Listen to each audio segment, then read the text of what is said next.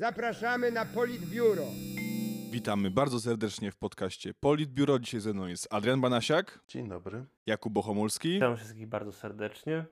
Marek Jagódka. Witam. Oraz ja, czyli Kuba Wigluszcz. Dzisiaj porozmawiamy o sytuacji powyborczej. Jesteśmy świeżo z wynikami z Państwowej Komisji Wyborczej i mamy pełne wyniki, łącznie z mandatami, które uzyskali już nowi posłowie.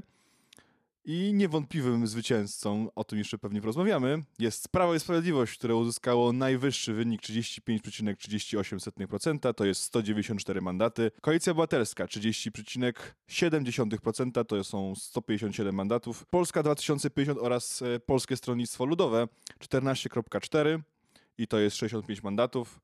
Nowa Lewica to jest 8,61% i to jest 26 mandatów i Konfederacja 7,16% i 18 mandatów. Reszta ugrupowań nie przekroczyła progu, w tym są bezpartyjni samorządowcy, którzy uzyskali 1,86% i nawet nie mają co liczyć na subwencje. Wygrało Prawo i Sprawiedliwość, ale czy na pewno? Można powiedzieć niekoniecznie.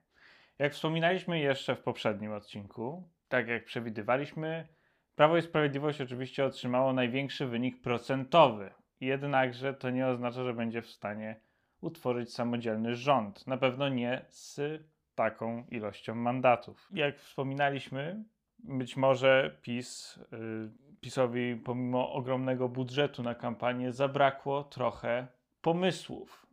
Były spekulacje, że może pomoże im w takim razie Konfederacja, która w jakiś sposób dogada się z nimi, by utworzyć rząd koalicyjny. Jednakże tu gigantyczna, można powiedzieć, niespodzianka.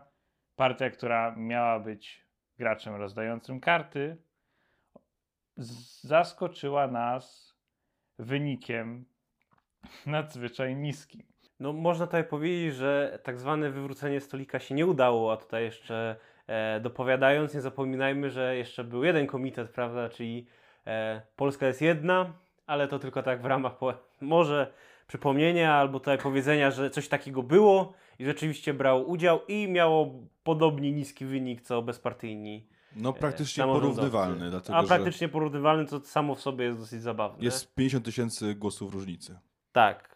Mi się wydaje mimo wszystko, że nie ma co lekceważyć w wyniku, co by nie było dosyć dobrego, partii Polska jest jedna, szczególnie wobec tego, że w przestrzeni medialnej w gruncie rzeczy nie występowali, z tego względu, iż mogli oni odebrać Konfederacji ten około kluczowe 0,5 do 1%, które się by przełożyło na może niezbyt bardziej imponujący wynik procentowy, natomiast by na pewno się przełożyło na dużo bardziej imponujący wynik mandatowy, ponieważ Konfederacja, której ledwo wystarczy mandatów na utworzenie klubu poselskiego, nie była w stanie swoją kampanią przekonać do siebie większej ilości ludzi, szczególnie wobec tak rekordowej frekwencji i mobilizacji, szczególnie tych ludzi, którzy czy to na wybory nie chodzili, czy to chodzili na nie rzadziej. Warto też zwrócić uwagę na to, że Konfederacja w gruncie rzeczy przegrała, bo trzeba by to powiedzieć jasno, Konfederacja przegrała te wybory, ale przegrała je ona zarazem na swoje własne życzenie. Różne problemy i różne kontrowersje, które się za Konfederacją ciągnęły już przez dłuższy czas, były tak naprawdę do uniknięcia. Szczególnie te zniechęcające jej własny elektorat. Wymienić tutaj można chociażby słynne prawybory Nowej Nadziei, dotyczące obsady tzw. jedynek na listach w okręgach, które przypadały partii Mentzena. Można tutaj wymienić także przyjęcie tzw. spadochroniarzy, czyli przede wszystkim Stanisława Tyszki i pani posłanki Siarkowskiej. Wymienić tutaj też trzeba wyjątkowo kontrowersyjną kandydaturę pani Magdaleny Sosnowskiej z Ruchu Narodowego ze względu na jej różne wypowiedzi na temat koronawirusa. Trzeba tutaj wymienić wreszcie wypowiedzi Janusza Korwina-Mikke, które na pewno nie pomogły na finiszu kampanii. Mimo że był chowany. Tak, ale który jednak, mi się przynajmniej wydaje, stał się teraz czymś w rodzaju takiego kozła ofiarnego Konfederacji, ponieważ główny problem, moim zdaniem, i tak leży w strategii wyborczej, w strategii na kampanię, która została przyjęta i realizowana przez liderów, czyli Mentzena i Bosaka, czyli właśnie głównie taka kampania prowadzona w stylu bycia showmanami, objazdu największych miast wojewódzkich, ciągłym organizowaniu jakichś eventów i no, jak to można byłoby jeszcze nazwać, stand-upem, happeningiem swojego rodzaju, w sytuacji, w której, jak to pokazał wynik wyborów, swoje największe poparcie Konfederacja odnotowała na ścianie wschodniej, a w ujęciu wielkości ośrodków na wsi i w małych i średnich miastach. I pod tym względem kampania głównie showmańska, tiktokowa, skierowana do ludzi, którzy zazwyczaj na wybory nie głosują, którzy mieli zostać przyciągnięci takim wizerunkiem Konfederacji jako takiej młodej, dynamicznej, rozwijającej się partii, to ta kampania całkowicie zawiodła. I strategia przyjęta przez Mentzena okazała się całkowitą katastrofą. Sławomir Mentzen często mówi teraz po wyborach, że to frekwencja zabiła ich wynik, dlatego że mieliśmy rekordową frekwencję 74,38%. Wydaje się, że nie jest ona podyktowana tylko i wyłącznie tą mobilizacją elektoratu i Platformy, i PiS-u, dlatego że coś, co mało, mi się wydaje, osób na to uwagę zwraca, czyli liczba uprawnionych do głosowania, która jest o milion osób mniejsza niż była wcześniej. To, o czym mówiłeś a propos ściany wschodniej, no to może właśnie, jeżeli Konfederacja miała badania, że to ściana wschodnia na nią głosuje, to może właśnie próbowali wyjść do tych wyborców, którzy właśnie na nich by normalnie zagłosowali. I tak Konfederacja zdobyła 200 000 głosów więcej niż w tamtych wyborach, ale właśnie nie zmobilizowała może właśnie tego tiktokowego elektoratu, który chcieli zmobilizować. Elektorat, tak. Te założenia zostały i nawet były wielokrotnie prezentowane, czy to przez Mentzena, czy to przez Wiplera, czy to przez Bosaka. Problem polega na tym, że te założenia od samego początku były absurdalne, ponieważ ten elektorat, w który Mentzen starał się celować, ani nie jest tradycyjnym elektoratem Konfederacji, ani nie jest elektoratem, który można utwardzić, który można przekształcić w wierny elektorat. To jest elektorat sezonowy, który można skusić na kilka miesięcy poprzez wytworzenie takiego wizerunku bycia fajnym, jednak to nie jest elektorat, z którym się wygrywa wybory i z którym można planować wieloletnie działania, a takie podobno plany i taką podobno perspektywę mają liderzy Konfederacji. Kolejną rzeczą jest taka, że właśnie frekwencja. Wykorzystywanie frekwencji jako wymówki przez Konfederację jest moim zdaniem całkowicie absurdalne. Z tego chociażby względu, że przypomnijmy, dwa największe atuty, które przynajmniej moim zdaniem miała Konfederacja, to które ją najbardziej odróżniały od pozostałych partii politycznych, to był temat COVID-u i temat szeroko pojęty ukraiński.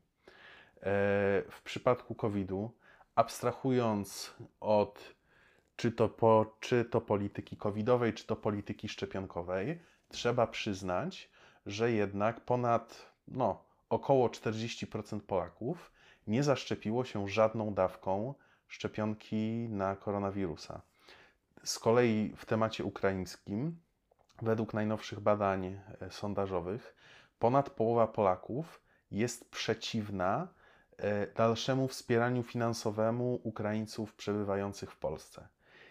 I w takiej sytuacji Konfederacja skierowała swój przekaz głównie do elektoratu sezonowego, do elektoratu TikTokowego i zamiast akcentować to swoje bycie tą tak zwaną jedyną właśnie tą siłą odmienną w tych tematach od pozostałych, te tematy zostały schowane.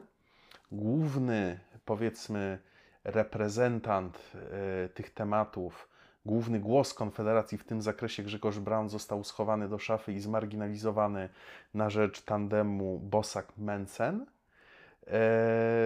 co skończyło się wynikiem takim, jakim się skończyło.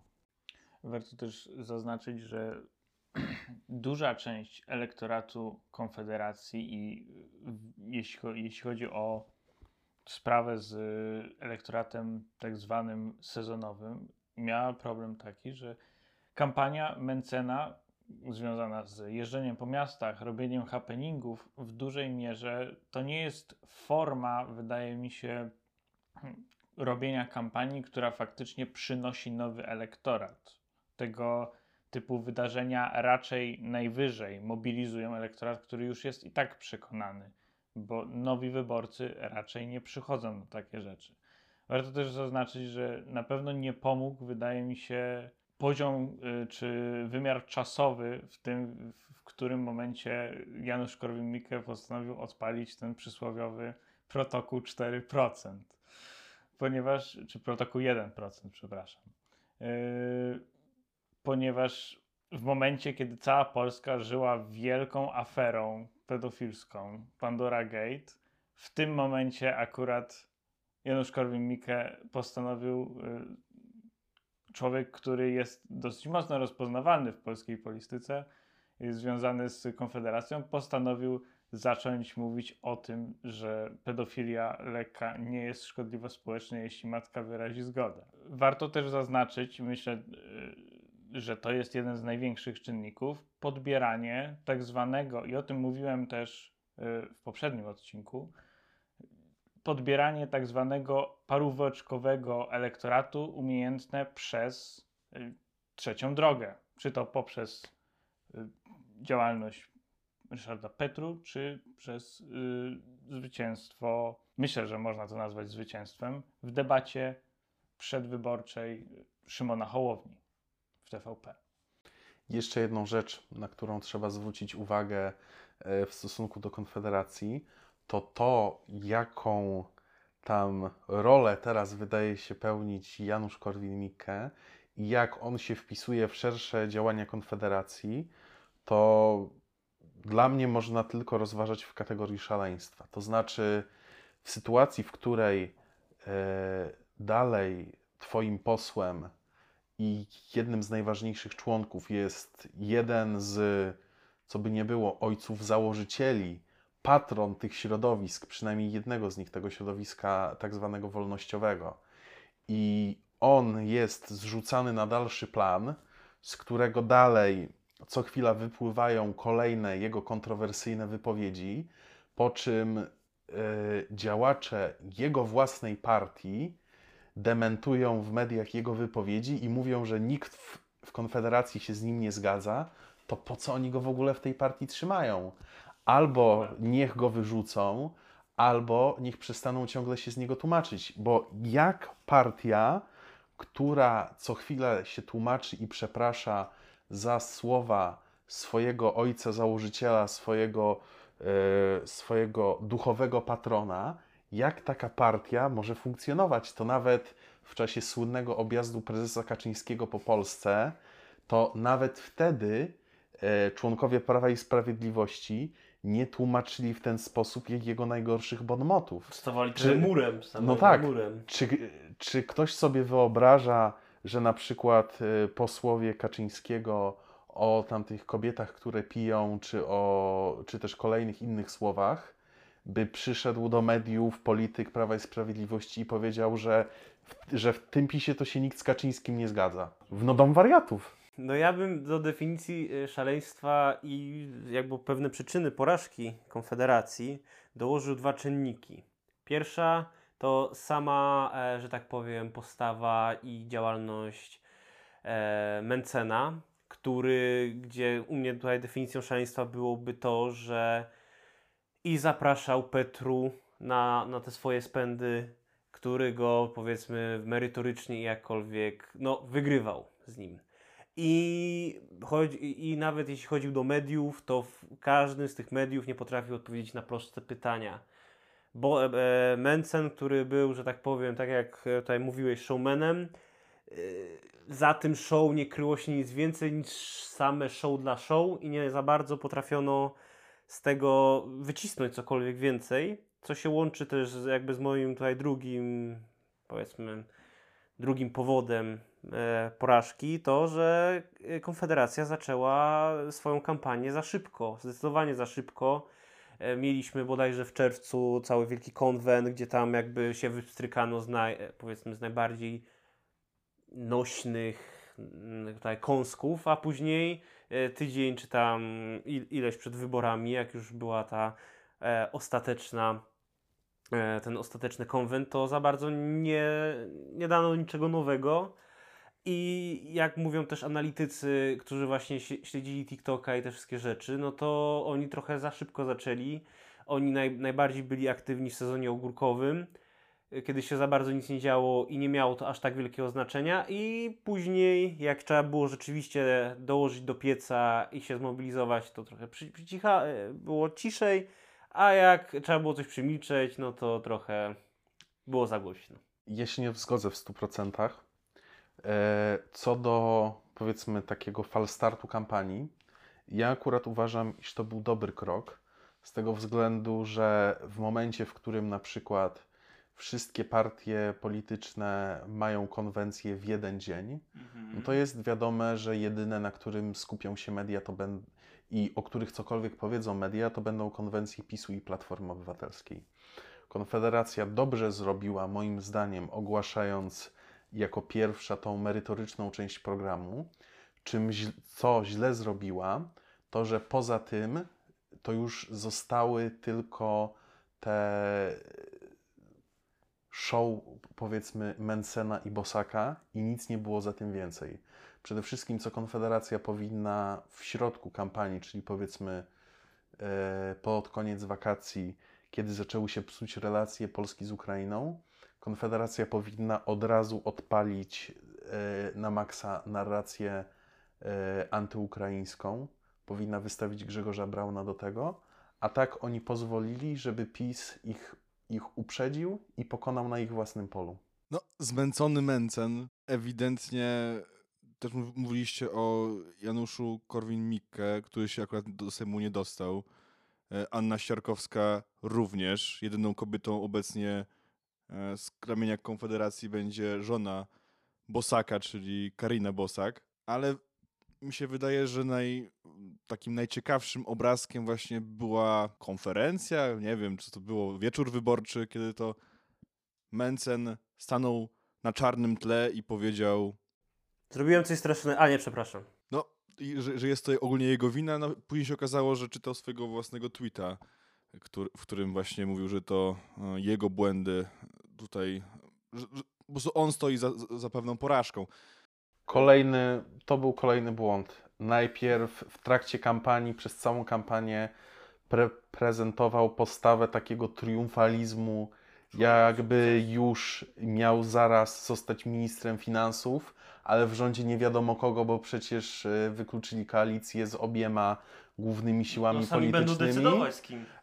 Ewentualnie. Tymczasem po exit polu już posypał głowę popiołem i to akurat było dobre, ale puścił od razu przekaz, że no, ponieśliśmy klęskę, przegraliśmy, kiedy nawet nie było wiadome, jaki będzie ostateczny wynik, co potem krążyło po mediach przez cały dzień. No ja też zwróciłem uwagę na to, że po prostu nie powiedział do końca, jaka jest przyczyna według niego, tylko powiedział, że po prostu musi sprawdzić, zweryfikować dane. No, aż mi się właśnie przypomniała ta debata z Petru, kiedy to czy to za tym pierwszym razem w RMF-ie, czy za tym drugim, kiedy to zaprosił go na scenę, też mówił, że nie wiem, kiedy będzie na przykład ZUS zniesiony, albo nie wiem, to i tamto. Wydaje mi się, że po prostu taki technokratyczny Mentzen jest niepotrzebny Konfederacji, która budowała i powinna budować swój przekaz na emocjach. Zresztą wszystkie partie to robią i nie rozumiem, dlaczego akurat Konfederacja miała być tą technokratyczną siłą. Jeżeli spojrzymy sobie na Prawo i Sprawiedliwość, to mamy tego technokratycznego premiera Mateusza Morawieckiego i to doprowadziło do... Ta czaszka już się nie uśmiechnie. Ja bym to jeszcze... Sorry, że tak przerywam, tego technokratycznego Morawieckiego, który właśnie podczas kampanii tak też docisnął trochę i też bardziej był emocjonalny, ale tutaj kontynuuję. No jak patrzę na Mateusza Morawieckiego, to ostatnio co mi przyjdzie na myśl, to jest emocja. Ale niewątpliwie Konfederacja też przegrała siłą trzeciej drogi, która to właśnie w poniedziałek, kiedy była debata w TVP, która zresztą nie była w TVP, tylko to było w studiu ATM-u. Co ciekawe, i też były plotki rozpuszczone przez Platformę Obywatelską, że jest alternatywne studio budowane na ulicy Powstańców, czyli koło Narodowego Banku Polskiego, gdzie to właśnie... jest całe to studio, gdzie są kręcone programy typu Wiadomości, cały serwis TVP Info i tak dalej, i tak dalej, i tak dalej. I właśnie w tym studio wypuszczenie przede wszystkim Szymona Hołowni było taktycznym, dobrym zagraniem, dlatego że Hołownia nie jest obciążony rządem Tuska, a po drugie wypadł właśnie jako ta, można powiedzieć, że trzecia droga, taka alternatywa dla tego, jak kłócił się Mateusz Morawiecki z Donaldem Tuskiem o, no nie wiem, czy to jest dobre słowo, ale po prostu o takie błahe rzeczy. I to dawanie 2 zł na przykład, które Morawiecki dał Tuskowi od pewnej emerytki. Złoty wazon. Tak, no to wydaje mi się, że 2 zł, no to wydaje mi się, że Mateusz Morawiecki ma więcej na koncie, żeby jeszcze babcię okradać na 2 zł.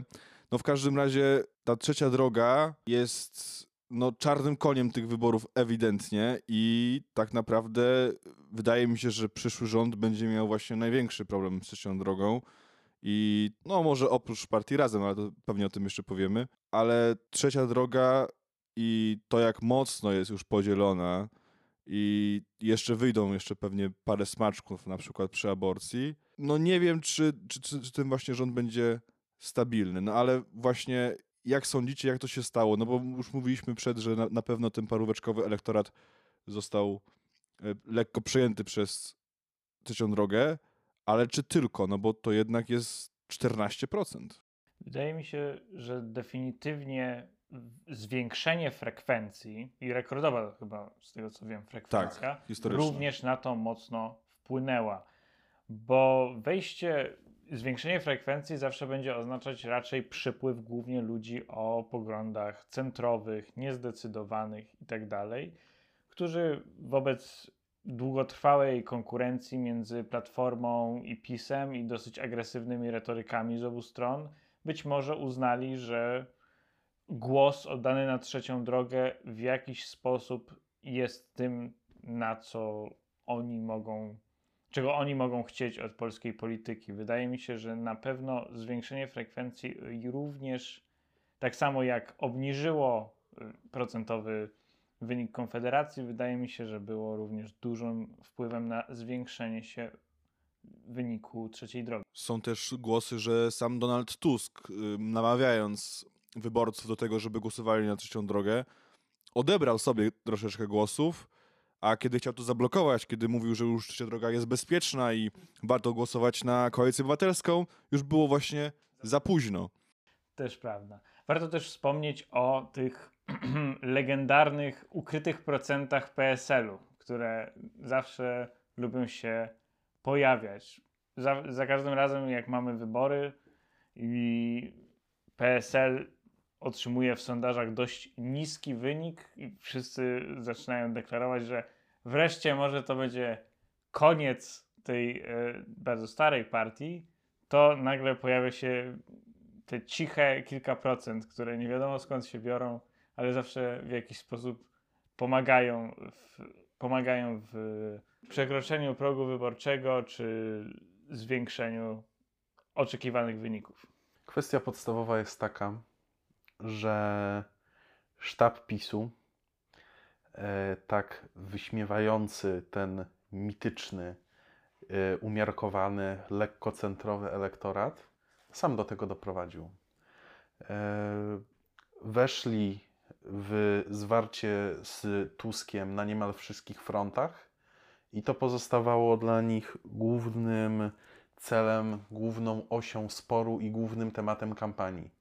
Zamiast rozmawiać o swoich, no, zależy jak to kto interpretuje, wszystkich, powiedzmy, dokonaniach, którymi mogliby się chwalić bez względu na to, jak byśmy je oceniali. Nie mówiono zbyt wiele o kwestiach socjalnych. Bardziej skupiono się na kampanii negatywnej, na straszeniu Tuskiem i na tego typu zagrywkach. Przecież oni zrobili dokładnie to samo, co robiła Platforma Obywatelska tuż przed utratą władzy. Dokładnie tak. A kiedy już ściągnęli jeden z celowników wycelowanych w Tuska, to wycelowali go w Konfederację, swojego jedynego potencjalnego koalicjanta, zamiast w trzecią drogę, szczególnie na finiszu kampanii. Czyli chcesz powiedzieć, że PiS wygrał trzecią drogę? To znaczy, że trzecia droga dzięki temu ma taki duży wynik, że po prostu PiS w nią nie uderzył? PiS pomógł trzeciej drodze po pierwsze tym, że ją nie atakował, a po drugie tym, że poszedł na zwarcie z Tuskiem i w skrajnie negatywny przekaz. No ja tak słowem może tutaj tak podsumowania, no mi się tutaj uważam, że ten cały amalgamat tych wszystkich czynników, o których powiedzieliście, czyli totalne jakby trochę zlekceważenie i odpuszczenie trzeciej drogi, gdzie tak naprawdę nie była ona atakowana, zwiększenie frekwencji, ten przeskok bardzo mocny, paróweczkowy, taki wolnościowy, to spolaryzowanie, gdzie tutaj trzecia droga, no nomen omen się pojawiła jako ta trzecia droga, gdzie zobaczcie, ja tutaj, my potrafimy się dogadać, potrafimy coś zrobić, sprawiło, że wyborcy taki statystyczny, moim zdaniem najprostszy, taki najbardziej elementarny polski wyborca, który już tutaj został zachęcony frekwencją, poszedł, zagłosował dla nich. No i wiecie, nikt o tym nie mówił, nikt tutaj się nie spodziewał sukcesów, a tu nagle się okazało, że taka trochę, nie chcę mówić może cicha większość, ale osoby, które może nie mówiły tego na głos, może nawet nie myślały, albo nawet, nie wiem, w ostatnim momencie na nich zagłosowały, nagle się okazało, że tych osób jest znaczna ilość, nie byli oni nigdzie uwzględniani i przez to ten wynik jest bardzo dobry i tak naprawdę trzecia droga jest, jak już tutaj też stwierdziliśmy, największym zwycięzcą tychże wyborów. No pytanie, co się stanie po wyborach, to znaczy, czy trzecia droga w Sejmie będzie jednym klubem, czy też dwoma. Sam Szymon Hołownia powiedział, że wszystko zależy od tego, jak będzie, więc bardzo precyzyjna informacja, ale że na pewno nawet jeżeli będą dwa kluby, to będą miały wspólną nazwę trzecia droga i będą one w jakimś sensie formalnie połączone. Zobaczymy, jak będzie. Wydaje mi się, że jednak już te rozważania rządowe będą bardziej kluczowe, ale jeżeli mówiliśmy o trzeciej drodze, to co się stało z Lewicą, która nie ma jakiegoś super lepszego wyniku niż Konfederacja, a mi się nie przebiło przez uszy, że przegrała te wybory w jakimkolwiek sensie.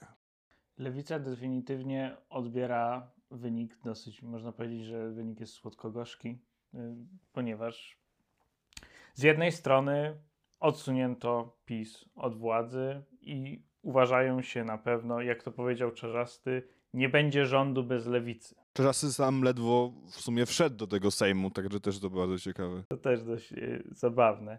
Ale tak czy siak, z drugiej strony stracili liczbę mandatów wobec wcześniejszego parlamentu. Prawie połowę. I to jest na pewno coś, co trudno przełknąć lewicy. Zresztą patrząc na opinię w sieci wyborców lewicy, wielu wydaje się dosyć mocno rozczarowanych, wydaje mi się, wynikiem. Wielu boi się, czy faktycznie postulaty lewicy będą jakoś mocno uznane w nowym rządzie, jeśli powstanie rząd koalicyjny tak zwanej demokratycznej opozycji. Zjednoczonej opozycji. Wielu się boi, że postulaty lewicy zostaną zamrożone, czy to na kilka lat, czy może na całą kadencję. Bo zostaną, dziękuję. Natomiast lewica na pewno może nas jeszcze zaskoczyć ze względu na Adriana Zandberga. O którym właśnie mówiliśmy ostatnio, który definitywnie będzie miał wpływ na to, kto będzie premierem, ale czy na pewno? To o Zandbergu za chwilę, ale jeśli chodzi o polską tutaj nową lewicę, to ona jest w ciężkim położeniu i ten wynik jest jakby moim zdaniem pochodną tego położenia. Jeśli chodzi o aspekty socjalne, z których też lewica je akcentuje, uważa je za ważne, no to ten cały program i te wszystkie rzeczy były zagarnięte przez PiS. Od początku były zagarnięte przez PiS. Jeśli chodzi o aspekty światopoglądowe, no to tutaj Donald Tusk, on znowu je zagarnął, przez co tak naprawdę no, lewica nie miała swojego takiego, wiecie, czy takiego ani powiewu świeżości, ani takiego większego powodu, dlaczego byśmy przeciętny wyborca chciał na nią zagłosować. Tym bardziej, ja bym tutaj jeszcze dopowiedział fakt, iż sam Włodek Czarzasty wydaje się wielkim fanem Donalda Tuska i był na marszu, prawda, Miliona Serc, zawsze tutaj było pozytywnie, od początku tutaj było mówione... Nie zapominajmy, że zgłosił gotowość wejścia do jednej listy. Tak, zgłosił gotowość, więc... Wydaje mi się, że no tak trochę tak naprawdę mogło to być takie postrzegane jako głos na lewicę, to głos trochę być może, mówię być może, na platformę BiS, więc po co głosować na kopię, jak można zagłosować na oryginał? To, co powiedziałeś, jest o tyle ważne i o tyle znajduje potwierdzenie, że o ile lewica jako klub straciła tak naprawdę połowę mandatów, to straty te nie dotyczą partii Razem. Warto też zaznaczyć, że jeśli chodzi o potencjalny przepływ elektoratów między lewicą a koalicją obywatelską, są sondaże poglądowe w środowisku wyborców lewicy. Gdyż bardzo wielu, nie licząc właśnie tak, wyborców partii Razem, wielu wyborców nowej lewicy to ludzie o poglądach raczej liberalnych, a nie lewicowych. Po prostu mocno progresywnych, mocno stawiających podkreślających w jakiś sposób znaczenie czy to praw LGBT, czy może aborcji, ale jednak gospodarczo często raczej w obozie, no można powiedzieć, regulowanego wolnego rynku. Z tego też względu w dużej mierze pewnie kampania lewicy była skupiona na tych kwestiach światopoglądowych. Niemniej wobec konstrukcji parlamentu i siły jednak przede wszystkim PSL-u w ramach tej potencjalnej koalicji zjednoczonej opozycji, nawet te postulaty światopoglądowe lewicy stoją pod wielkim znakiem zapytania. To tak mówiąc oględnie, bo mówiąc bardziej precyzyjnie, na większość z nich nie ma co liczyć. No ale właśnie, czy partia Razem będzie tą partią rozgrywającą? No się z wami zgadzam, że Włodek Czarzasty może nie, że jest bardzo do Tuska przywiązany, tylko po prostu się wydaje, że tam jest po prostu miłość w tym wszystkim. No on go kocha ponad życie i tyle.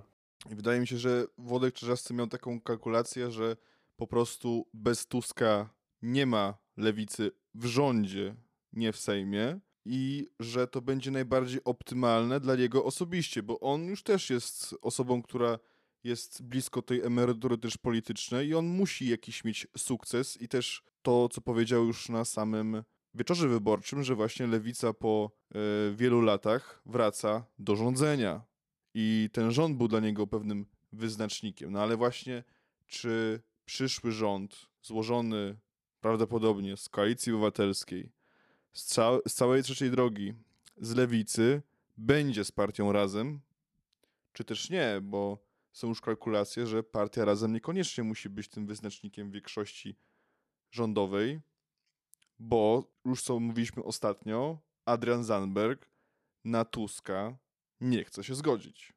Z jednej strony tak, z drugiej strony warto zaznaczyć, że partia Razem, z tego co pamiętam przynajmniej, nie posiada żadnej autonomii finansowej i jest w dużej mierze zależna od subwencji nadawanej im poprzez umowę wewnętrzną z ich koalicjantami w lewicy.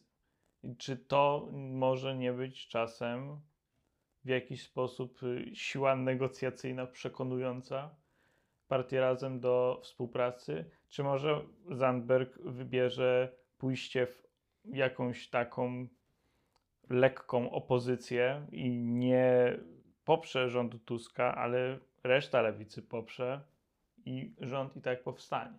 No tak, tylko czy właśnie o to się rozgrywa moim zdaniem teraz stawka, czyli czy Adrian Zandberg będzie uczestniczył w rządzie w jakikolwiek sposób, czy pozostanie w klubie lewicy, ale tego rządu nie poprze na głosowaniu o wotum zaufania. Moim osobistym zdaniem wobec tego, iż Włodzimierz Czarzasty zbliża się do końca także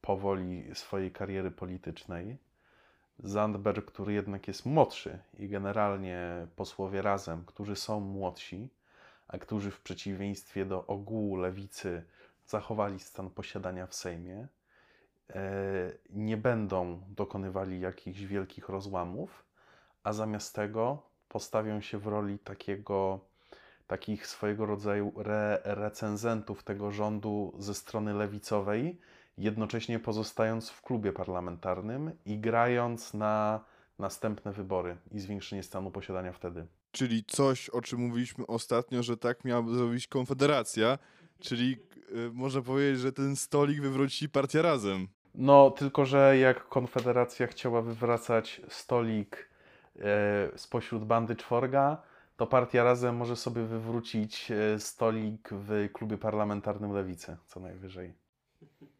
Cóż, w obu przypadkach raczej jak na razie to przewrócił się tylko Sławomir Mentzen. Ale on nigdy nie był aż tak pijany.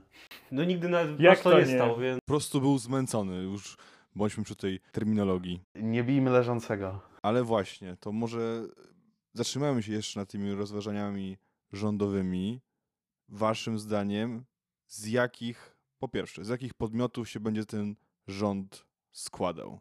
Myślę, że na pewno głównym rozgrywającym w rządzie będzie Platforma Obywatelska. Z tym, myślę, nie ma absolutnie dyskusji. No i cała Koalicja Obywatelska, czyli szeroki Tusk, tak? Moim zdaniem w rządzie i generalnie na stanowiskach wysokich w rządzie i w Sejmie będzie nadreprezentacja trzeciej drogi.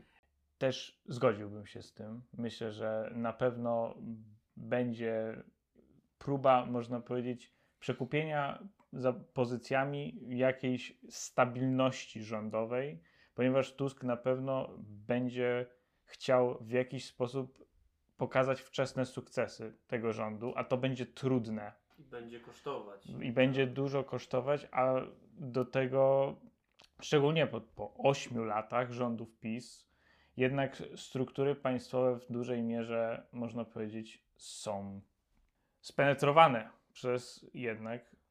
No ludzi Prawa i Sprawiedliwości. Przez obóz dobrej zmiany. Dokładnie. Więc żeby wszystko to w jakiś sposób ponaprawiać, pozmieniać i... No, pozmieniać na korzyść osiągnąć Tuska, jakiś wczesny sukces, którym będzie można się pochwalić, to rząd będzie potrzebował jakiejś, można powiedzieć, stabilności wewnętrznej, a za to Tusk prawdopodobnie będzie musiał zapłacić wysokimi pozycjami wobec trzeciej drogi. Ale nie musi być rządu, żeby był sukces. Przecież Tusk może już teraz pojechać do Brukseli i załatwić KPO. No tak, odnosi się do tego, że Donald Tusk powiedział, że zaraz po wyborach pojedzie do Brukseli i odblokuje pieniądze z Krajowego Planu Odbudowy. Nie mówił o których wyborach, tak? To prawda. Mamy jeszcze przed sobą wybory samorządowe i wybory do Parlamentu Europejskiego, które już w przyszłym roku, które też będą miały mocną czasową koligację, ale to zakładając, powiedzmy, że Partia Razem nie wchodzi do tego rządu i mamy koalicyjny rząd złożony z Koalicji Obywatelskiej, z Trzeciej Drogi oraz Lewicy, to ja mam pytanie o te właśnie takie pojedyncze osoby w tych środowiskach. Czyli na przykład Michał Kołodziejczak, czy ma szansę na, może nie ministra, ale wiceministra rolnictwa, czy Magdalena Sroka, która weszła z Trzeciej Drogi, a jest członkiem porozumienia Magdaleny Sroki, czy może liczyć na fuchę rządową? I pytanie, czy właśnie w tej nowej lewicy, tej partii samej, czyli to połączenie SLD z Wiosną Roberta Biedronia, czy tam bardziej pójdzie Włodzimierz Czarzasty, czy tam bardziej pójdzie pan doktor Śmiszek? Czarzasty prawdopodobnie zostanie marszałkiem Sejmu, wicemarszałkiem Sejmu.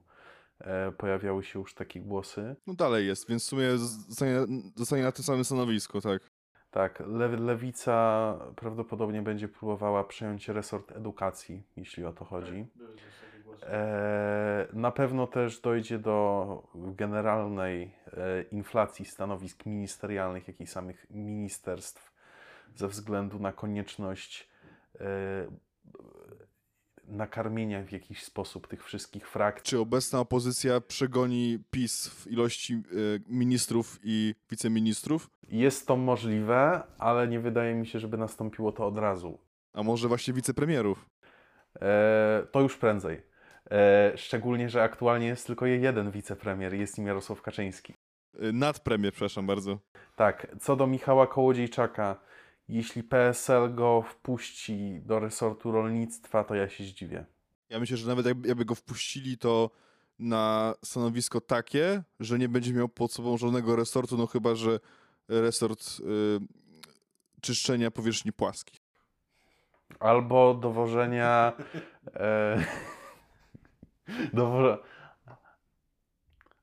Albo dowożenia taczek z gnojem pod siedzibę Prawa i Sprawiedliwości. Świńskich ryjów. A jak myślicie, na jakie pozycje może liczyć na przykład Szymon Hołownia oraz Kosiniak-Kamysz? Kosiniak-Kamysz może... No marszałka Sejmu były takie... W takim układzie, jeśli nie premierem, to musiałby być marszałkiem Sejmu.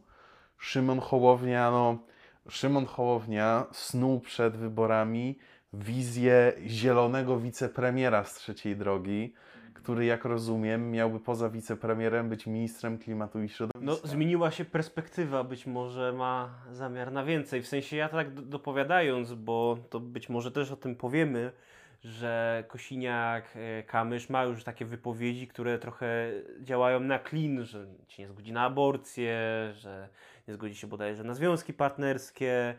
Nie zgodzi się na małżeństwa. Na małżeństwa i tak dalej. No i tutaj pytanie, na ile to jest już rzeczywiste jakieś granie na, nie wiem, na utwardzenie się czy cokolwiek, a na ile to już po prostu jest jakieś robienie pozycji negocjacyjnej. Ja tutaj jeszcze a propos stanowisk chciałbym zauważyć, że kto jak to, ale Prawo i Sprawiedliwość zostawi bardzo, bardzo, bardzo, i to jeszcze mógłbym tak razy 10, bardzo dużo stanowisk różnych o bardzo wysokim stopniu, że tak powiem, pieniędzy, więc być może niekoniecznie trzeba by było wiceministrów to wszystko rozszerzać, bo być może ktoś by był zainteresowany, albo jego rodzina, albo cokolwiek innymi, bardziej mniej eksponowanymi Mimo wszystko odspawywanie zajmie trochę czasu. To prawda, no ale wiesz, jeśli masz powiedzmy szeroką koalicję, masz dużo zainteresowanych, którzy chcieliby frukta.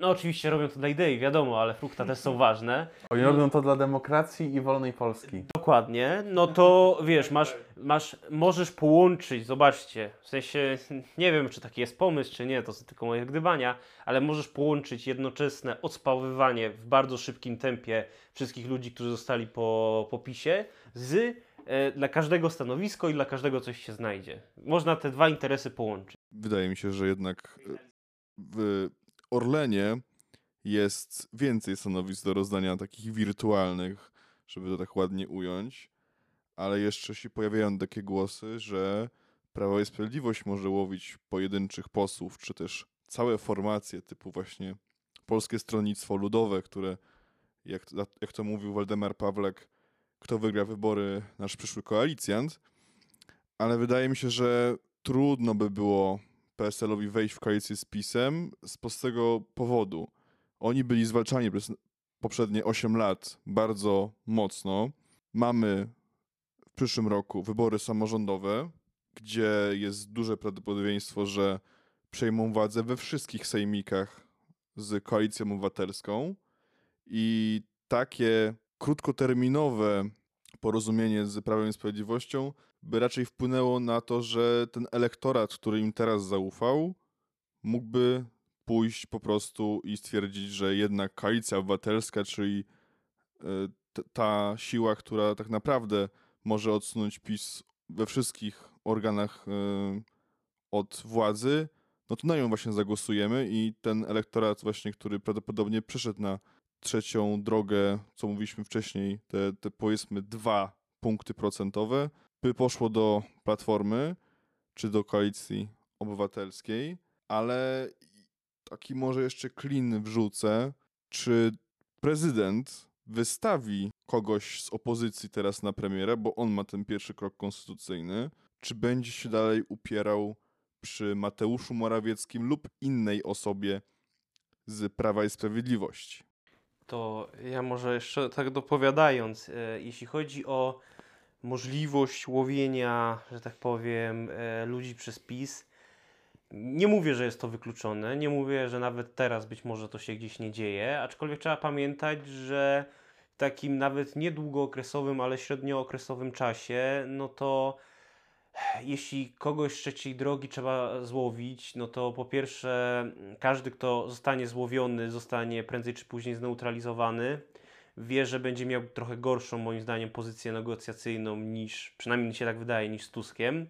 No i ogólnie wydaje mi się, że jest to mało nęcące tutaj teraz się bratać z PiS-em, wchodzi do nowej struktury, to co mówiłeś, za niedługo wybory, więc też trzeba być, powiedzmy, rzeczywistym i jednak w oczach wyborców być, nie wiem, prawdomównym, tym, kto dotrzymuje słowa, wiarygodnym, tego słowa mi brakowało. I tutaj, jeśli chodzi o prezydenta, to moim zdaniem tutaj bardzo krótko recepta jest prosta. Andrzej Duda od zawsze był pisowcem. Wiadomo, a jak nie wiadomo, to teraz mówię. Jest między nim a Kaczyńskim konflikt. Ale, że tak powiem, Duda ma zawsze serce po prawej stronie. Wybierze po prostu Polskę. Wybierze po prostu Polskę i zrobi wszystko, moim zdaniem, co jest w jego mocy, aby pomóc, że tak powiem, swojej matce, rodzicielce, PiS-owi i żeby, nie wiem, i żeby ludzie, którzy najpewniej stracą i wpływy, i pieniądze, żeby ich próbować jakoś udobruchać w swojej kancelarii. Żeby stworzyć rząd, Prawo i Sprawiedliwość potrzebowałoby przyciągnąć albo cały PSL i do tego jeszcze połowę Konfederacji, albo całą Konfederację i do tego jeszcze większość PSL-u.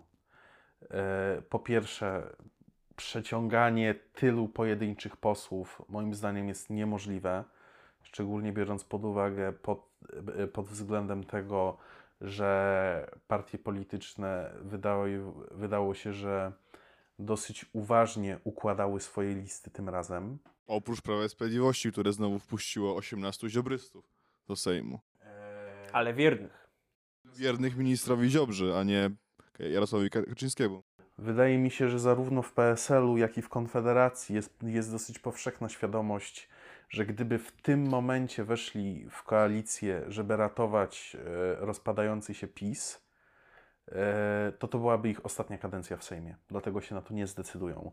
Co do prezydenta, ja też jestem zdania, że prezydent będzie podtrzymywał władzę PiS jak najdłużej i że pozostanie on tym ośrodkiem, wokół którego PiS się teraz będzie obudowywał.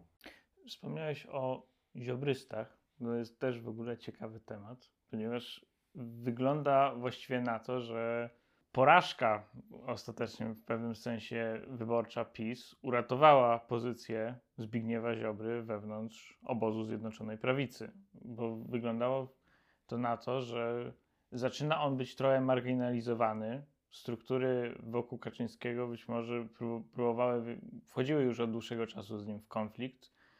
i jakieś większe zwycięstwo PiSu być może oznaczałoby próbę jakiejś rozwiązania, można powiedzieć, tego problemu.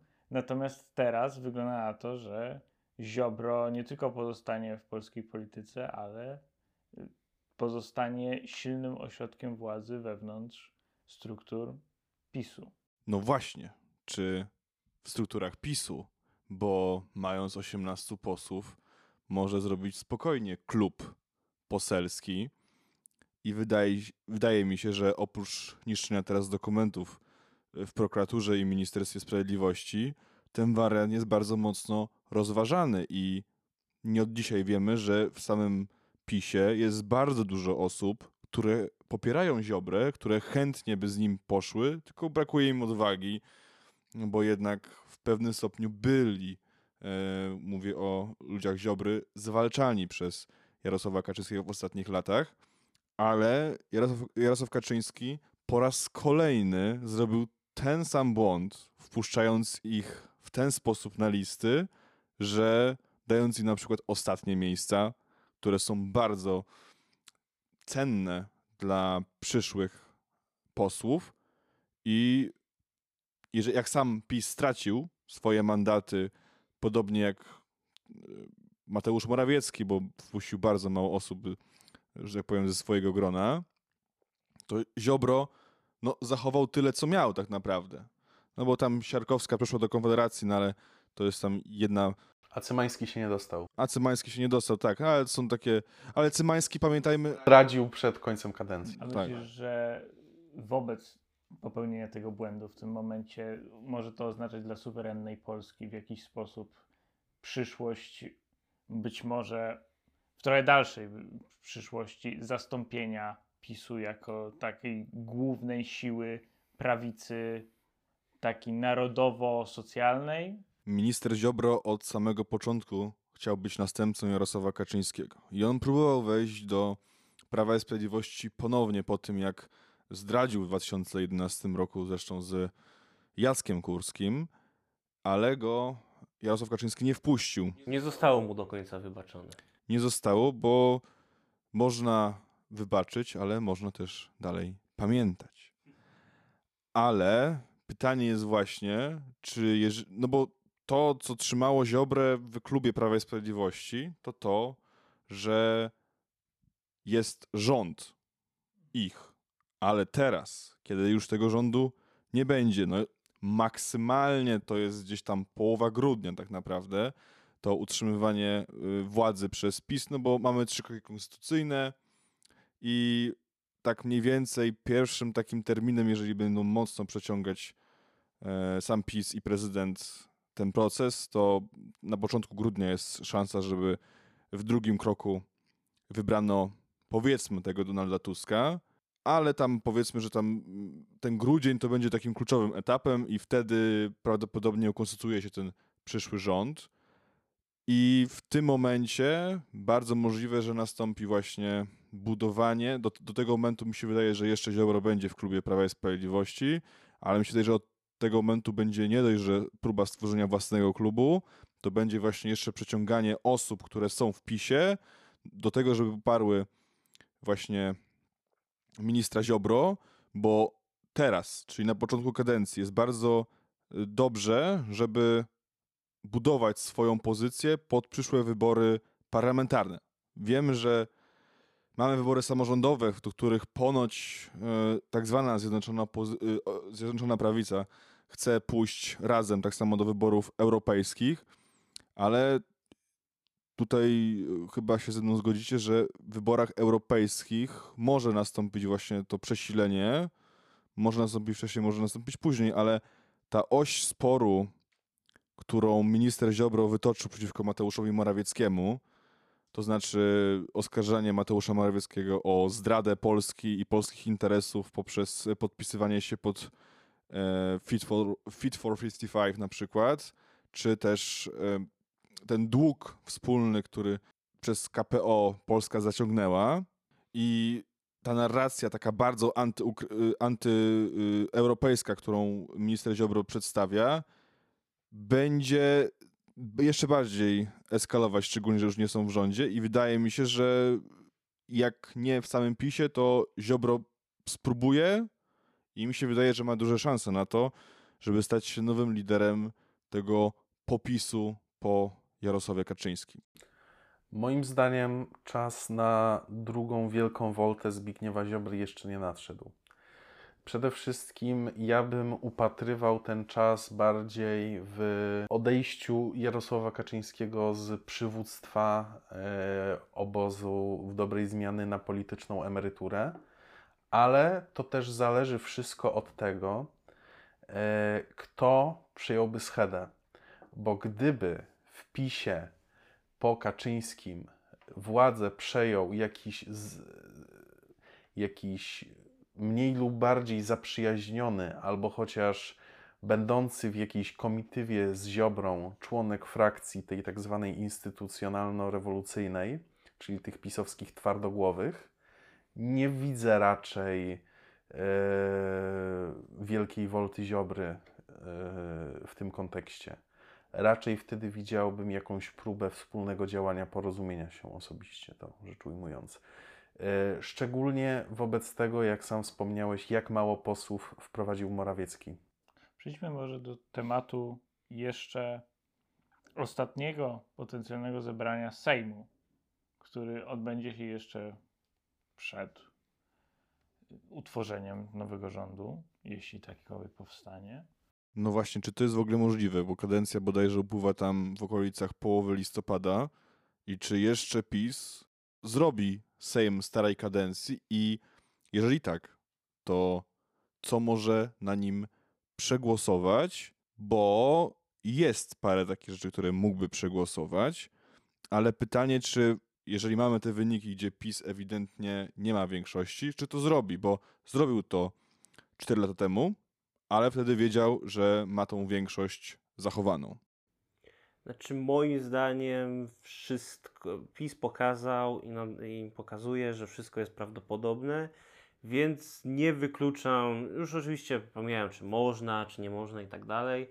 Moim zdaniem jest to prawdopodobne, że jakby zostało uświadomione, że no raczej już władzy nie będziemy mieli, więc można po prostu stawiać kłody pod nogi, można jeszcze w jakiś sposób próbować zakonserwować własnych ludzi w różnych tutaj instytucjach państwowych i można też no, spróbować no, jak najdłużej, że tak powiem, jak najbardziej wydłużać to oddanie władzy, chociażby żeby 11 listopada jeszcze PiS mógł, że tak powiem, symbolicznie oddać tą władzę i powiedzieć, że było super, no ale coś jeszcze. Ale w jaki sposób? W jaki sposób? Co jeszcze może tam, co jeszcze może Platformie Obywatelskiej wrzucić pod nogi? Moim zdaniem, o ile może być jeszcze jedno posiedzenie, to żadnej wielkiej rewolucji na nim nie będzie z tego prostego powodu, iż nowe posiedzenie Sejmu musi mieć miejsce maksymalnie 15 listopada. Tymczasem, nawet gdyby PiS na pojutrze zwołał ostatnie posiedzenie Sejmu starej kadencji, Senat będzie mógł blokować uchwalone ustawy przez miesiąc. A jako, że mamy w Polsce zasadę dyskontynuacji, to nie zdążą one wrócić do Sejmu z pisowską większością i potem trafić do prezydenta. No pytanie, czy mogą zrobić jakieś pozaustawowe rzeczy, tak jak planuje to ponoć opozycja, czyli unieważnienie różnych uchwał. No pytanie też, czy na przykład Rada Mediów Narodowych zostanie zlikwidowana poprzez wyrok Trybunału Konstytucyjnego. No i właśnie co się z tym wiąże, czy PiS nawet po przejęciu władzy przez opozycję w Sejmie odda tę władzę faktycznie, bo może oddać w Sejmie i w rządzie, ale mamy jeszcze mnóstwo instytucji, jak właśnie Rada Mediów Narodowych, jak Trybunał Konstytucyjny, jak Krajowa Rada Radiofonii i Telewizji, Sąd Najwyższy, Krajowa Rada Sądownictwa. Jest tego po prostu mnóstwo i pytanie właśnie jest, czy to wydaje mi się, że jest... Właśnie, najważniejszym ośrodkiem teraz będzie prezydent, który no jest, jak już wspomnieliśmy, z krwi i kości Prawa i Sprawiedliwości.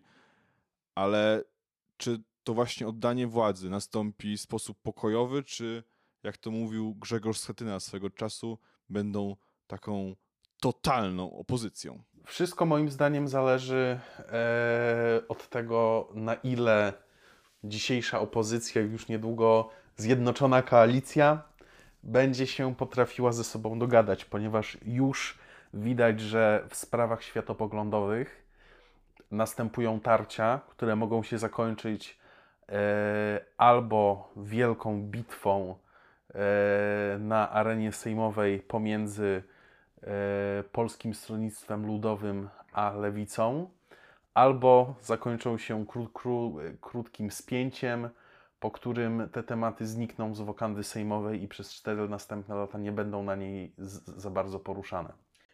Może być też podejście takie, że spięcie może wycichnąć w pierwszej połowie kadencji. Byłby chyba to najbardziej optymistyczny scenariusz, iż przez pierwszą połowę tych 4 lat koalicja rządowa by odłożyła na bok w jakiś sposób te swoje główne podziały światopoglądowe, a potem, kiedy już by... Czekaj. Był konkret, czyli to, że Tusk obiecał aborcję. Tak, no ale... Konkret. Dobra, ja może... Ale nie musi tego zrobić w przeciągu pierwszych 2 lat. Ale 100 dni. Rzekomo. No tak. Ja dalej czekam na uspołecznienie TVP w ciągu 24 godzin, już to ja więcej minęło. A to po 2 latach Kosiniak i PSL zniknął z Sejmu z jakiegoś powodu? To ja może tak tutaj może optymistycznie powiem i przestanę trochę wierzyć w bajki, że moim zdaniem te wszystkie spięcia, jakie teraz wynikają, znaczy oczywiście no to jest może moja trochę naiwna tutaj myślenie, ale wynikają z trochę zbudowania pozycji i trochę wbicia w klina dlatego, aby mieć lepszą po prostu pozycję do negocjacji, bo jeśli wiadomo widać, że ktoś się nie zgodzi na coś, no to prawdopodobnie lepiej mu zapłacimy, aby to mieć.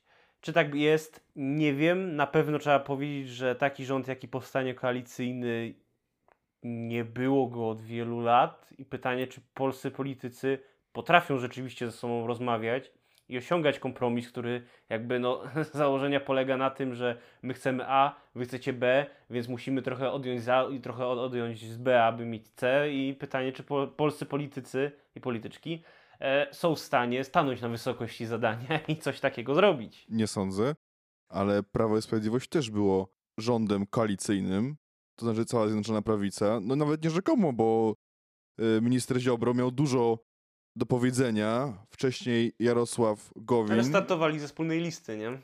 No tak, startowali ze wspólnej listy, ale to niewiele zmienia, jeżeli masz koalicję rządową, gdzie masz swoich posłów i od tego zależy konkretna większość, nie? Tak, ale podziały ideologiczne są definitywnie mniej głębokie.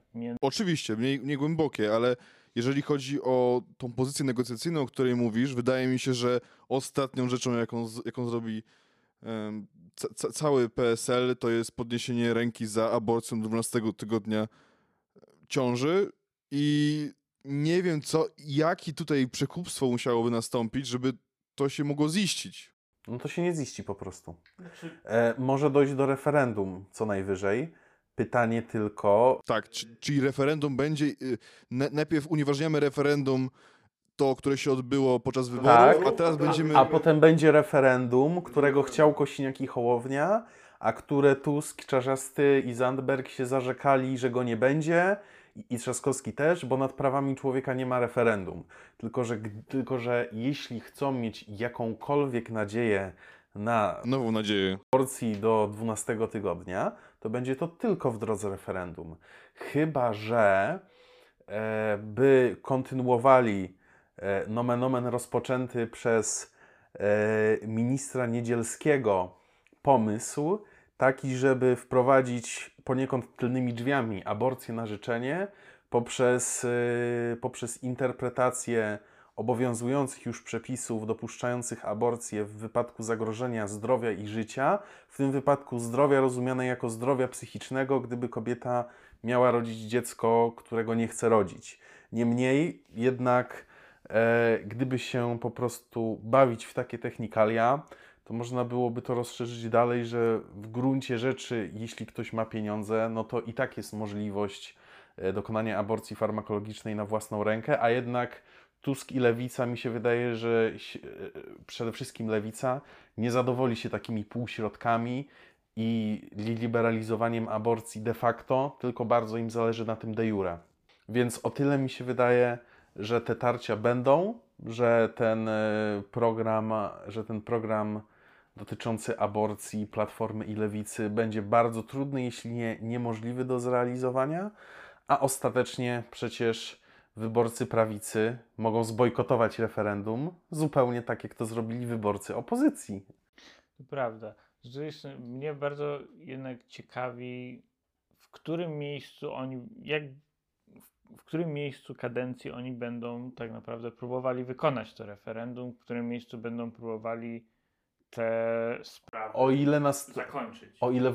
O ile dojdzie w ogóle do referendum, bo jest też taka możliwość, ja to też osobiście dopuszczam jako prawdopodobne, że Donald Tusk nie będzie chciał się zajmować takimi rzeczami i po prostu podejmą jedną próbę przegłosowania aborcji na życzenie przez Sejm, która się nie uda, po czym premier Tusk wyjdzie na mównicę, rozłoży szeroko ręce i powie, no przykro mi, próbowałem. Myślę, że o ile jest to możliwe, to wydaje mi się to mało prawdopodobne.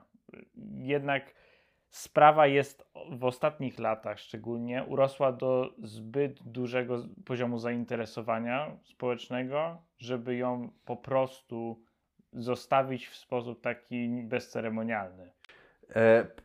Na pewno takiego porzucenia to nie nastąpi, ale PSL już zapowiedział, że zgodzi się na powrót do kompromisu w swoim starym wydaniu. Bo oni zakładają, że najpierw będzie kompromis, a później będzie referendum w tej sprawie. Tak. Więc może zostać w ramach takiego kompromisu z PSL-em przywrócony ten stary kompromis też. No pytanie, czy się będzie rząd Donalda Tuska, bo tak zakładamy, bawił właśnie w taki majstersztyk, takie machlojki, jak próbował minister Niedzielski, ale odbiegliśmy od tego pytania, czy PiS odda władzę pokojowo. Tak. Raczej tak. Myślę, że... Ale w tych innych instytucjach, o to mi chodzi bardziej. Aha. Nie. PiS będzie się bronił... Do ostatniego. Czy będzie tą totalną opozycją, tak jak zakładał to Grzegorz Schetyna? PiS będzie opozycją propolską. W sensie no, odda władzę, w cudzysłowie, pokojowo, no bo dojdzie do proceduralnej, instytucjonalnej zmiany władzy. Tylko tak. Zanim dojdzie do władzy ludzi w każdej instytucji będzie... Jednocześnie oni już po tym, jak przejdą do opozycji, no to po prostu będą działać na złość nowemu rządowi. W zasadzie ani kroku wstecz. Tak, to jest pokojowe oddanie władzy, bo oni de facto oddają władzę i przychodzą do opozycji. Na tym to niby polega. Oczywiście będą próbowali jednak używać jakby wszelkich możliwych środków spoza Sejmu, żeby również utrudnić. O, a jak spoza Sejmu, to czy jest możliwe unieważnienie wyborów przez Sąd Najwyższy, w którym są nominaci Prawa i Sprawiedliwości? Moim zdaniem PiS nie zdecyduje się na takie radykalne posunięcia z takiego bardzo prostego powodu, iż nigdy już nie wygraliby nawet wyborów o takim poziomie, powiedzmy, wolności i równości, z jakimi mieliśmy do czynienia teraz. Ponadto wobec jednak będących na horyzoncie wielkich potencjalnych problemów nowego koalicyjnego rządu opozycji dotychczasowej, PiS ma pewne perspektywy na przegrupowanie się w opozycji i odzyskanie władzy po 4 latach. Ponadto PiS w stanie obecnym jest partią moim zdaniem niezdolną do radykalnych kroków, chociażby biorąc pod uwagę to, że nie zmienili okręgów wyborczych tak, żeby poprawić swoje szanse. No ja tu jeszcze bym dopowiedział do tej pokojowej zmiany. Trzeba pamiętać, że PiS, pytanie czy zbudował, czy miał zamiar zbudować, czy to był jakiś jeszcze proces zakończony i tak dalej, w pewien sposób budował system oligarchiczny i rzeczywiście większość ich jakby ludzi, którzy działali w Prawie i Sprawiedliwości, gdzieś mieli załatwione pieniądze, czyli fikcyjne tutaj etaty, gdzieś mieli pracę, przecież powstał cały system, gdzie ludzie, którzy zarabiali na intrantnych pozycjach w spółkach Skarbu Państwa, przecież przeznaczali pieniądze na kampanię Prawa i Sprawiedliwości i często byli to ludzie, którzy nie wyszli z czegoś i mają do czego wrócić, tylko wyszli naprawdę z pozycji 0 do pozycji powiedzmy 100, jeśli chodzi o zarobki, chodzi też o prestiż. No i ciężko się takie coś po prostu oddaje, więc naprawdę tutaj to co mówił Marek, pokojowo będzie, ale będzie robione wszystko, aby tych ludzi gdzieś poukrywać, gdzieś coś zataić. No przecież pamiętajmy, że większość środków, którymi dysponuje państwo, jest wydawane poza budżetem państwa, tak, tą ustawą. No to pytanie też inna sprawa, czy teraz będzie się dało ją, że tak powiem, tą ustawę, która ją uchwalić, to już też inna sprawa, no ale pamiętajmy, że takich wiele rzeczy poukrywanych, zanim jakby ktoś do tego usiądzie, odkryje, całe zmiany się zachowają, jest to proces dosyć długi, nie? Chociaż warto tu z trochę bardziej, można powiedzieć, optymistycznej nuty zauważyć, że oligarchizacja w polskim państwie, w przeciwieństwie do tego, co na przykład zaszło w Węgrzech, do którego czasem wielu ludzi lubi Polskę porównywać, odbyła się raczej za sprawą spółek Skarbu Państwa, które jednak podlegają jakiejś kontroli rządzącej ekipy zawsze. W przeciwieństwie do Węgier, gdzie majątek państwowy został... zbudowano prywatne konglomeraty oligarchów powiązanych majątek z reżimem. Państwowy został w dużej mierze sprywatyzowany wokół ludzi związanych z partią Fidesz. I pieniądze europejskie do tego też były wykorzystywane. No jednak jednak teraz widać tym bardziej, że to nad Dunajem siedzą profesjonaliści, a nad Wisłą siedzieli amatorzy. No też pamiętajmy, że Viktor Orban jednak miał większą większość od samego początku tego nowego premierostwa, ale już tak kończąc, może jakie waszym zdaniem będą pierwsze rzeczy, jakie nowy rząd, Donald Tusk, zrobi, powiedzmy, że w ciągu tych 100 dni, o których tak mówił mocno, że to będą te kluczowe dni i będą wszyscy postawieni w stan oskarżenia, czy odpowiedzą za swoje czyny, też będą właśnie prowadzone te inne rzeczy typu aborcja i tak dalej, ale skupmy się na tym, co mogą zrobić przede wszystkim bez ustawy, bo pamiętajmy, że prezydent będzie na pewno blokował różne rzeczy, ale co jest takim pierwszą rzeczą, mi się na pewno nasuwa Telewizja Polska, spółka akcyjna. Moim zdaniem jako pierwsze pójdą spółki Skarbu Państwa. Po 8 latach i też generalnie wszystkie, powiedzmy, to stanowiska i agencje rządowe i okołorządowe i wszystkie te takie stanowiska, które można na już bez żadnych wielkich machinacji wyczyścić i zastąpić swoimi ludźmi, szczególnie biorąc pod uwagę, że zarówno Platforma, jak i PSL, a Lewica to już w szczególności jest wygłodzona po wielu latach siedzenia w opozycji. Definitywnie. Jeśli chodzi o działanie bez ustawy, to prawdopodobnie trzeba się tu zgodzić, że pierwsze pójdą wszelkie związki z spółkami Skarbu Państwa. Jeśli chodzi o ustawy, tutaj może być wiadomo, już prezydent Duda może próbować w tym w jakiś sposób przeszkodzić, ale na pewno są pewne punkty, w których po prostu opozycja w jakiś sposób się zgadza. Rzeczy takie jak poluźnienie handlu w niedzielę, czy... Pytanie pozostaje o większość na przełamanie weta prezydenckiego, bo takiej większości opozycja nie ma. Tak, to prawda. Znaczy no to poluźnienie nawet, powiem ci szczerze, tych przepisów odnośnie niedziel, Wydaje mi się, tutaj już jest parę stron, bo jest mowa o tym, żeby w ogóle znieść te niedziele niehandlowe. Jest też mowa o tym, żeby wprowadzić po prostu niedziele wolne dla pracowników poszczególnych, żeby mogli mieć dwie w miesiącu. Lewica miała też pomysł niedzieli płatnych 200%. Tak. Tutaj mi się też nawet w tym małym aspekcie nie ma zgody, dlatego pierwsze ruchy i też mi się wydaje, że znając politykę Donalda Tuska, będzie robione wszystko w ten sposób, żeby to było w formie na przykład rozporządzenia prezesa Rady Ministrów lub innego ministerstwa, które będzie podległe samej Platformie Obywatelskiej, bo z wszelkimi innymi ruchami może być problem właśnie koalicyjny. A co myślicie na temat potencjału po prostu odwoływania wyznaczonych przez rząd PiS ludzi czy w radach różnych, na przykład sądownicy? No właśnie to jest ten problem, który moim zdaniem jest na granicy prawa jakiegokolwiek, ale mi się wydaje, że Tusk tym się nie będzie przejmował i też dlatego mi się wydaje, że Tusk jest jedyną osobą, która może premierostwo objąć obecnie, dlatego że tylko Tusk jest osobą, która tego się nie boi, bo i tak on ma taki cel teraz życiowy, żeby rozprawić się z tym PiS-em ostatecznie i oddać władzę, zresztą co zapowiadał. I on może sobie ten bagaż doświadczeń wziąć na swoje plecy, szczególnie, że ma duży elektorat negatywny, a jest pełno osób typu Kosiniak-Kamysz, typu Hołownia, którzy jeszcze są w tej polityce i jeszcze długo będą.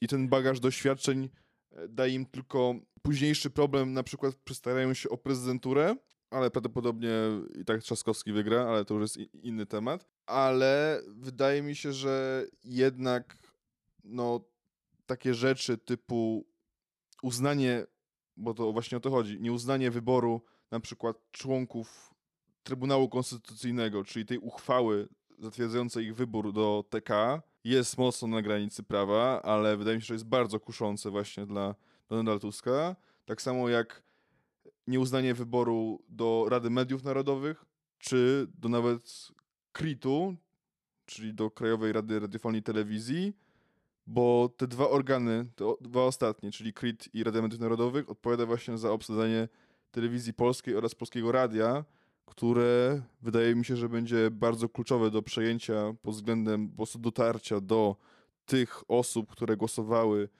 na Prawo i Sprawiedliwość przez ostatnie 8 lat i jeżeli Platforma do nich po prostu nie dotrze, to możemy mieć taką samą sytuację, jak mieliśmy przed przejęciem Telewizji Polskiej przez Prawo i Sprawiedliwość, czyli mocne spadki sondażowe obecne wtedy PiS-u rządzącego na korzyść opozycji i dopiero tak naprawdę po tej dobrej zmianie, w cudzysłowie, w polskich mediach, w Telewizji Polskiej SA, przywróceniu wolności przez prezesa Kurskiego, no zgadzam się. I prezesa Kurskiego, który jak tym młotem, tym spychaczem spychnął wszystkich albo dobrze zapłacił tym, którzy mają tę propagandę nieść. Dopiero od tego momentu będziemy mogli mówić o konkretnym przejęciu władzy przez opozycję. Bo jeżeli nie dotrą, nie zmienią władzy w Telewizji Polskiej, to teraz widzimy pewne, można powiedzieć, taką pewną odwilż w Telewizji Polskiej. W telewizji publicznej, jak był wieczór wyborczy, była pokora, był być może strach, a teraz wajcha bije jeszcze mocno. I będzie biła. I bita jest na zwycięstwo PiS-u i totalną tego. I będzie ostro, dopóki nie nastąpi zmiana w zarządach Telewizji Polskiej SA oraz Polskiego Radia S. O tym, jak poradzi sobie przyszły rząd opozycji, porozmawiamy najpewniej w kolejnych odcinkach Politbiura. Mówił do Państwa Adrian Banasiak. Dziękuję, do usłyszenia. Jakub Bochomulski. Do usłyszenia. Marek Jagódka. Do następnego. I Kuba Wigluszcz. Zapraszamy na kolejne odcinki. To było Politbiuro. Do usłyszenia.